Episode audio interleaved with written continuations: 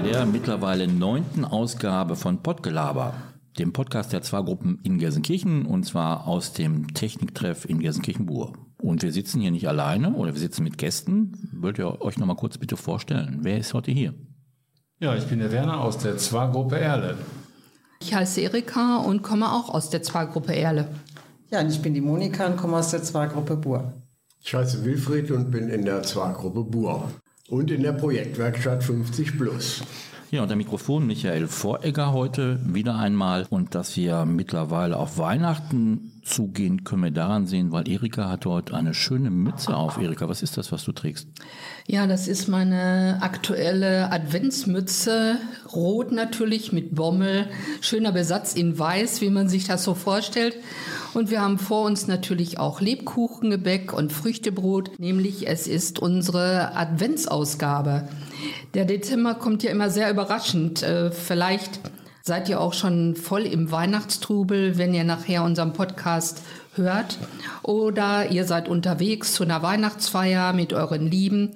Oder noch schnell ein paar Besorgungen machen, wie denn auch sei. Ähm, der Advent hat seinen eigenen Zauber. Und wir sind mittendrin.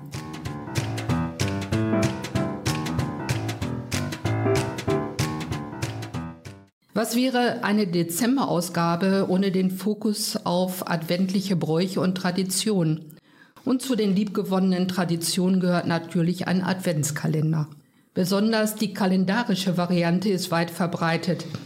Der kirchliche Kalender oder liturgische Kalender richtet sich hingegen nach dem Kirchenjahr. Dieser beginnt äh, mit dem ersten Adventssonntag und endet an Heiligabend, in manchen Gegenden aber auch erst am Dreikönigstag. Doch egal, welche Variante bei euch zu Hause steht, alle sollen die Wartezeit verkürzen und die Vorfreude steigern. Ja, ich weiß nicht, ähm, machen wir schon eine Kuchenpause oder geht's weiter?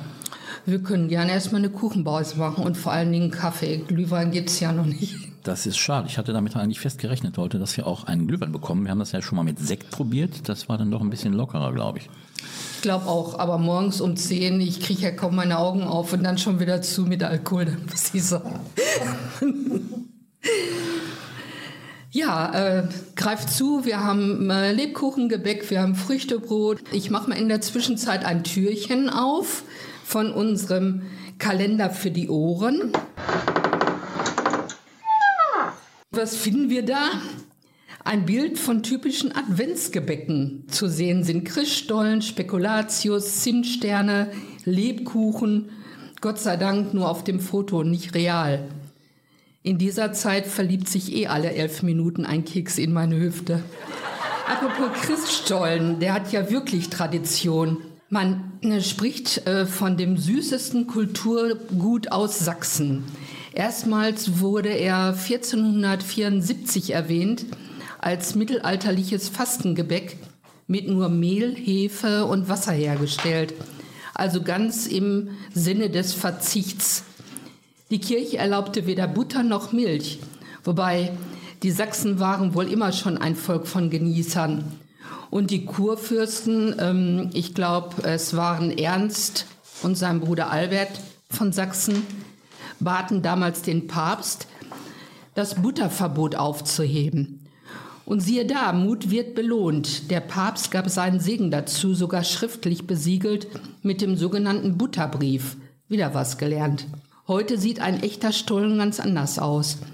Ein Grundrezept besteht aus zwölf Zutaten. Butter, Mehl, Salz, Zucker, Rum, Hefe, Milch, Rum, Gewürze, Mandeln, Rum, Zitronat, Orangat, Rum, Rosinen und Puderzucker glaube, irgendwie habe ich mich vertan, aber so in der Richtung muss das schon sein.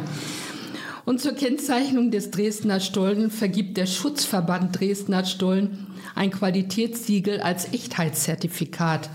Heißt auf gut Deutsch, nur in Handarbeit gemachte Stollen von zertifizierten Bäckereien und Konditoreien aus dem Großraum Dresden erhalten das Siegel. Gott sei Dank dürfen das nicht nur Jungfrauen machen, das wäre noch schlimmer. Oh Mann. Und dann soll das Ganze auch noch schmecken. Dabei ist es mit dem Geschmack so eine Sache. Auch Verträglichkeiten und Unverträglichkeiten spielen immer mehr eine Rolle. Also Allergien geben bestimmte Mehlsorten, Nüsse, Mandeln Nicht einfach für einen Stollen aus Zeiten, in dem die Auseinandersetzung mit der Ernährung noch keine so große Rolle spielte. Unabhängig von den Zutaten unterscheidet man auch die Schrei- und Flüsterstollen. So liegen im Schreistollen die Rosinen so weit auseinander, dass sie sich anschreien müssen, um miteinander zu sprechen. Im Flüsterstollen hingegen können sich unzählige Früchte ganz leise unterhalten. Vom Schreien und Flüstern können ja auch die Zwaler eine Menge erzählen.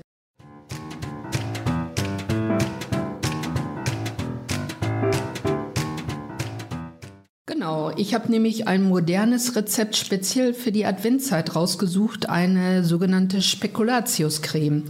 Und wer gerne Süßes aufs Brot oder auf den Stuten mag, der kann das gerne ausprobieren. Man braucht 300 Gramm Spekulatius, 250 Milliliter Milch und zwar die fetthaltige mit 3,5 Prozent, 150 Gramm gezuckerte Kondensmilch, 40 Gramm braunen Zucker und 80 Gramm Butter. Und dann kann es eigentlich schon losgehen. Die Spekulatiuskekse werden in einen Gefrierbeutel gefüllt und mit einem schweren Topf oder einem Nudelholz zu feinen Mehl zermahlen.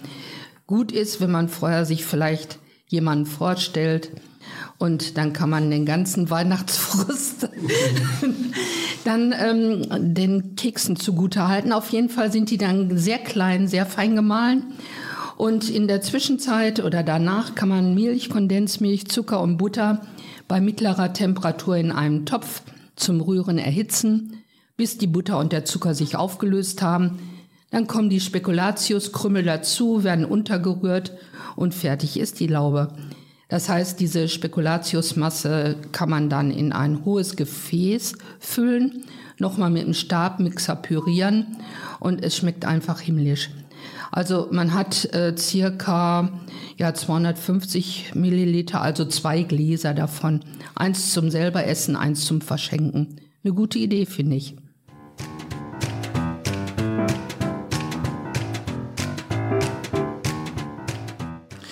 Ja, vielen Dank. Das war doch äh, auch mal was ganz Neues. Wir sind also auch so was wie ein Bildungsformat. Wir haben jetzt ein paar historische Erkenntnisse gewonnen und ein paar oder ein neues Rezept. Also von daher sollte man auch weiter bei Podgelaber dabei bleiben, weil wie gesagt, es gibt auch spannende Sachen zu hören. Wir haben aber auch was über den Stollen gehört. Der Stollen, da fällt im Ruhrgebiet dem einen oder anderen ja wahrscheinlich was anderes ein. Nicht unbedingt ein Christstollen, oder? Stimmt. Das ist, allerdings, das ist allerdings längst, längst Geschichte und es geht auch mit etwas Bildung weiter. Und zwar haben wir jetzt den Punkt Wissenshappen. Zwar Wissenshappen. Und da würde ich doch Monika bitten, nochmal äh, zu übernehmen an dieser Stelle. Ja, danke, gerne. Ja, wir haben ja heute einen Gast, das ist äh, Dr. Wilfried Reckert. Er war lange Jahre Senioren- und Behindertenbeauftragter der Stadt Gelsenkirchen. Und den frage ich jetzt einfach mal, wie bist du eigentlich in die Zwargruppe Bur gekommen? Ganz einfach wie alle anderen auch. Ich habe eine Einladung des damaligen Oberbürgermeisters Frank Baranowski bekommen und bin dann ähm, zum Michaelshaus äh, in Bur gegangen. Es war insofern etwas äh, anders oder besonders, als äh, der Briefbogen des Oberbürgermeisters dann mit meiner Telefonnummer versehen war. Also ich war der, der, der praktische Einlader von dieser Veranstaltung selbst. Ja, das ist schon mal gut, dass du das sagst. Wie ist denn die Entstehung der Zwargruppen eigentlich in Gelsenkirchen? Wie ist das entstanden? Also die Zwargruppen wurden ja NRW-weit gegründet. Das war eine Initiative der äh, Hochschule in Dortmund. Äh, da ging es damals darum, die Stahlwerke schlossen äh, und so und so viele Leute wurden in, die, in den Vorruhestand geschickt und dann überlegte man sich, was machen die eigentlich den ganzen Tag, wenn die noch voll im Saft stehen. Und da gab es eben eine Idee der Hochschule, ein pädagogisches Konzept der Selbstorganisation zu entwickeln.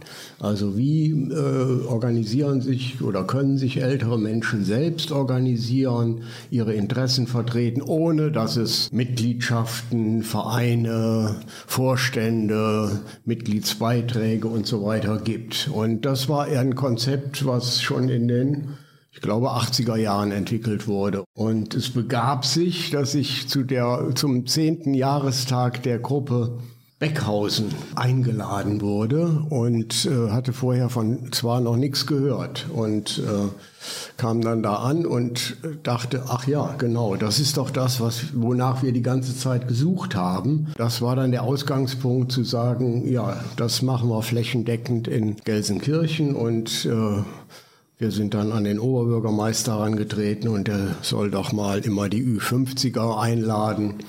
Und wir haben jedes Jahr so zwei Gruppen gegründet.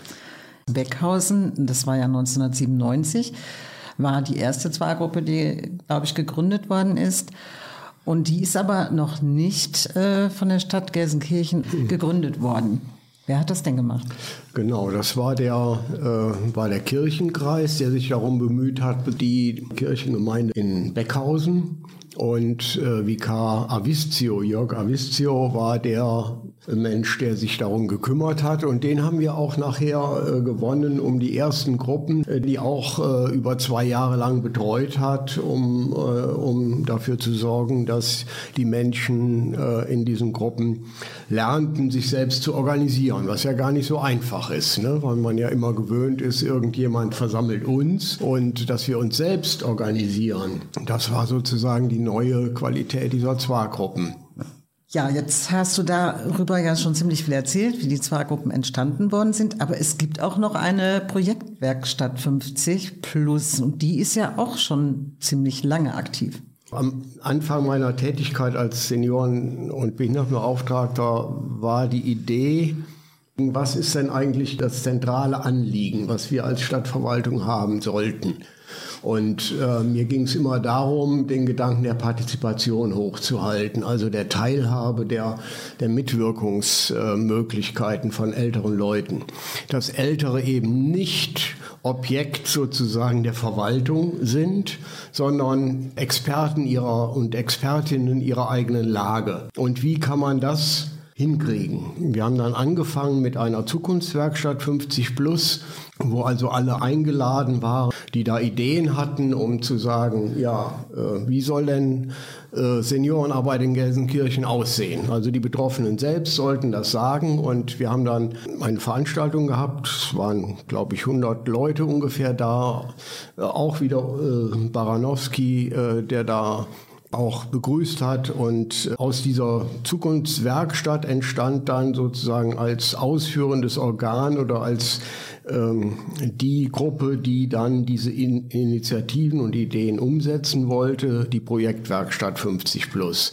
Und wir haben dann nach einiger Zeit gesagt, ähm, das reicht nicht aus, wenn da so 20 Leute sich auf Gelsenkirchen-Ebene treffen. Wir müssen in die Stadtteile, wir müssen überall sowas haben. Und das war dann, da kam eben diese Idee der Selbstorganisation zusammen mit der Idee von Zwar und dann haben wir gesagt, ja, dann ist ja einfach, dann müssen wir nur diese Zwar-Idee übernehmen und laden eben in allen äh, Stadtteilen äh, die Menschen über 50 ein es waren nicht alle glücklich darüber, dass sie äh, mit 50 äh, oder 51 schon eingeladen wurden, zum Thema Alter in irgendeiner Weise äh, angesprochen zu werden. Aber das haben wir, haben wir durchgezogen, trotz aller Widrigkeit, weil wir gesagt haben, man kann gar nicht früh genug damit anfangen, vor dem Ruhestand eben, selbst schon sich damit zu beschäftigen, was macht man, wenn man mehr Zeit hat, um gar nicht erst in diese Einsamkeit und, und so weiter hineinzugeraten.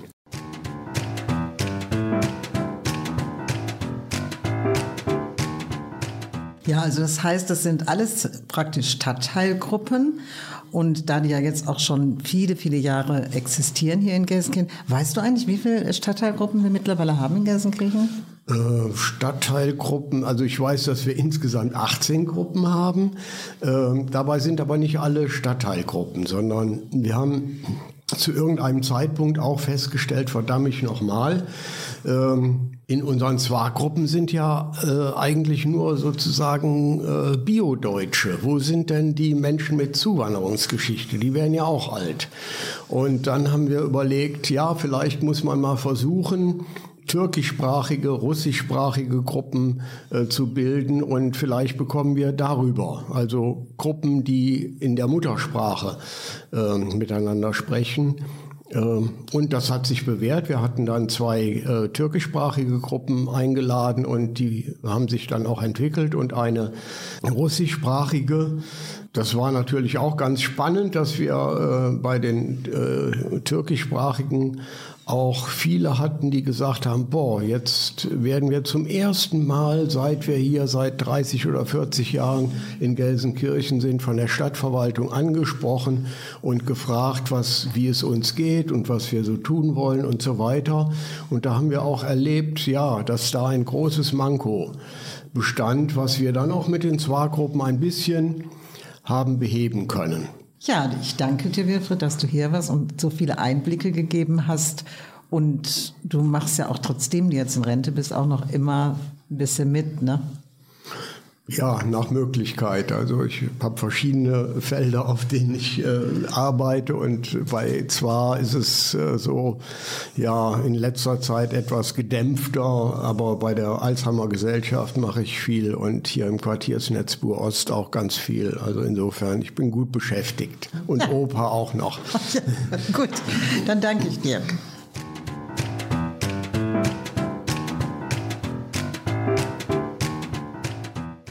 Ja, mit dem Alter ist es so eine Sache. Es ist mir auch letztens passiert. Ich bin ja auch nicht mehr so ganz der Jüngste und dann war ich beim Arzt und dann sagte die Sprechstundenhilfe zu mir, weil da ging es halt auch um Uhrzeiten und wann man einen Termin machen kann. Arbeiten Sie noch? Ja, das fand ich dann doch etwas ernüchternd. Weil ich sehe zwar nicht so aus, aber ähm, das äh, passiert einem dann schon mal. Ne? Das äh, kennt ihr vielleicht auch. Aber gut, das ist jetzt nicht unser Thema heute. Es geht weiter mit äh, Weihnachten, Advent, Erika.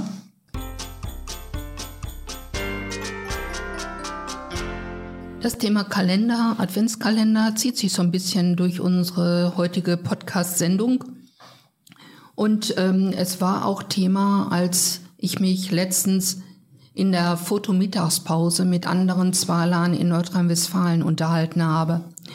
Die Idee, einen Kalender für 2023 herzustellen, einen Fotokalender, war schnell geboren und genauso schnell auch wieder in die Ecke gelegt, weil äh, sehr viele Vorbereitungen dafür notwendig sind. Nicht nur, dass man schöne Bildchen aussucht, sondern auch, welche Vorlage wird genommen. Ähm, wer ist auf den Bildern? Wir brauchen die Einverständlichkeitserklärung, dass die Bilder veröffentlicht werden und, und, und. Dann war als zweite Idee, wir machen einen digitalen Kalender, aber die Vorbereitungen waren genauso. Aber digital, das hat mich nicht losgelassen und äh, habe ein bisschen recherchiert. Es gibt ja durchaus auch Adventskalender, die digital sind. Und äh, wer sich da mal reinwühlt, der kann richtig viel Zeit damit verbringen. Und es ist unser erster digitaler Adventskalender für die Zwar-Gruppen entstanden. Und äh, zwar Gelsenkirchen, und zwar Stadtteil Erle, findet ihr den Adventskalender und Vielleicht hat die eine oder andere oder der eine oder andere schon mal reingeguckt. Es sind ganz viele Ideen da drin, nicht nur Rezepte, so wie ich gerade eins äh, durchgegeben habe oder erzählt habe, sondern auch kleine Clips, ähm, Möglichkeiten, sich die Adventszeit schön zu gestalten und, und, und. Äh, wir haben auch einen Wissenstest eingebaut über zehn Fragen und wer die richtig beantwortet, der könnte eventuell einen Fotokalender gewinnen. Und damit wäre mein Beitrag schon zu Ende. Bitte schön.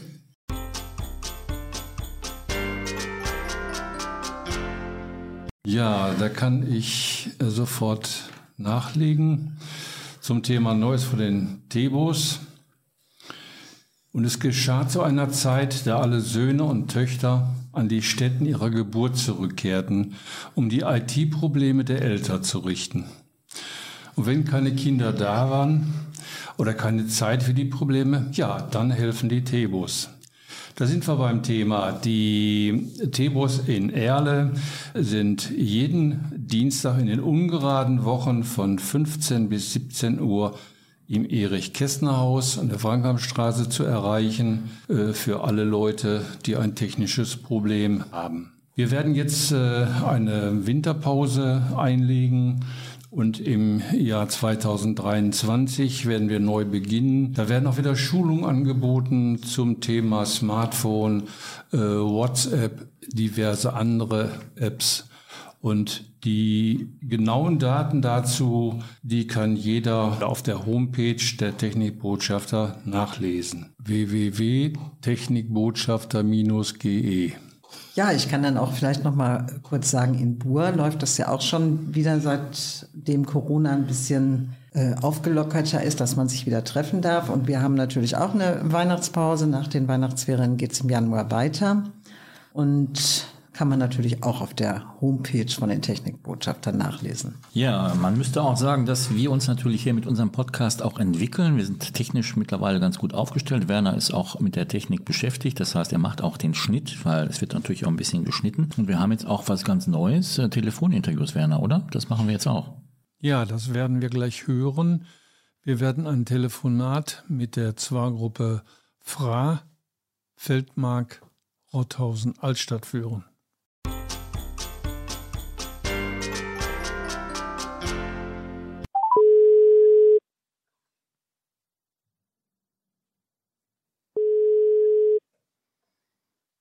Eickmeier.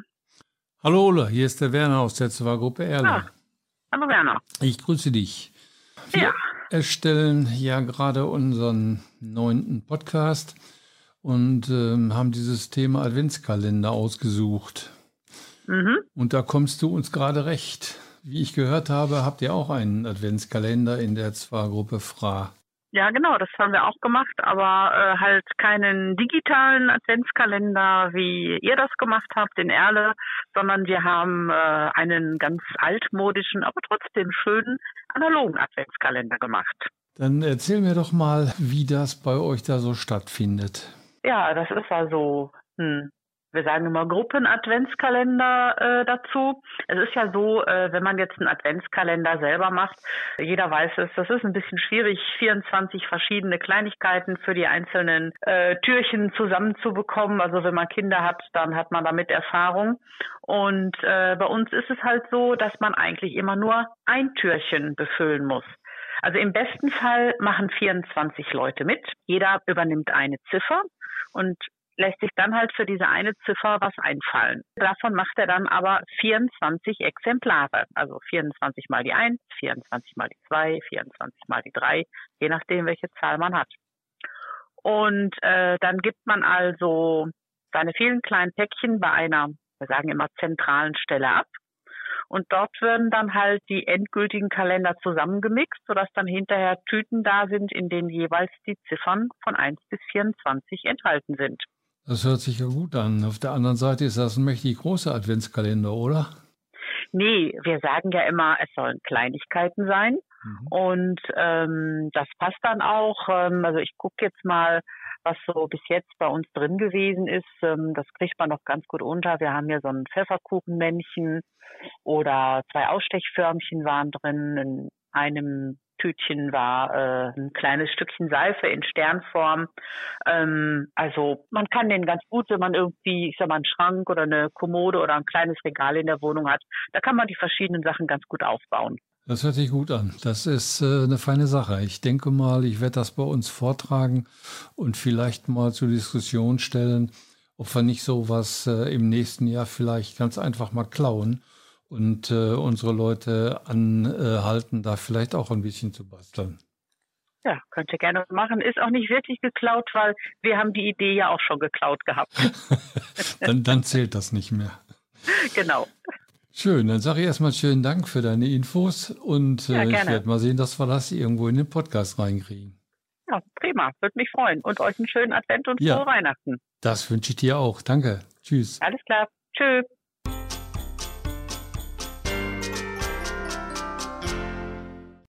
Ja, dann kommen wir zu unserer letzten Quizfrage, die ja lautete, wie heißt die neue App in Gelsenkirchen und seit wann ist diese abrufbar?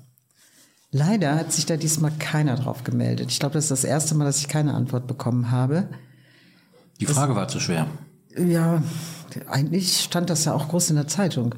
Die City-App und die ist im Juli 2022 dann eben halt ähm, abrufbereit gemacht worden, wobei die ein Jahr in einer Testphase war. So, und jetzt komme ich zu der nächsten Quizfrage und vielleicht ähm, guckt dann der eine oder andere doch mal da rein.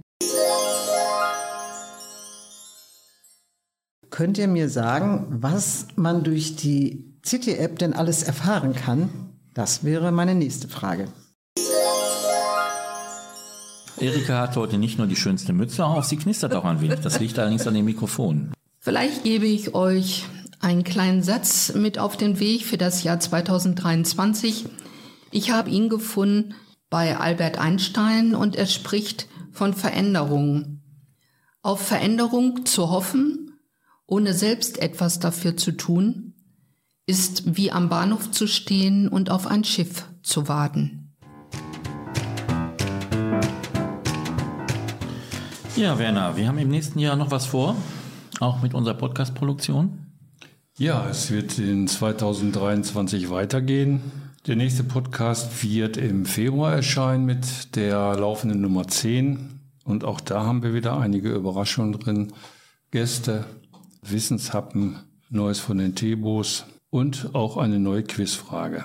Ja, wir nähern uns dem Jahresende und auch dem Ende des heutigen Podcasts. Es war, denke ich, wieder sehr informativ. Wir hatten ganz spannende Sachen heute dabei, einen interessanten Gast mit Wilfried Reckert. Und äh, ich würde sagen, wir hoffen alle wahrscheinlich, dass das nächste Jahr Veränderungen bringt, Verbesserungen bringt und möchte mich bei allen heute bedanken. Und ich denke, wir verabschieden uns dann bis ins nächste Jahr. Bis dann. Tschüss. Tschüss, frohe Tschüss, Weihnachten. frohe Weihnachten. Jo.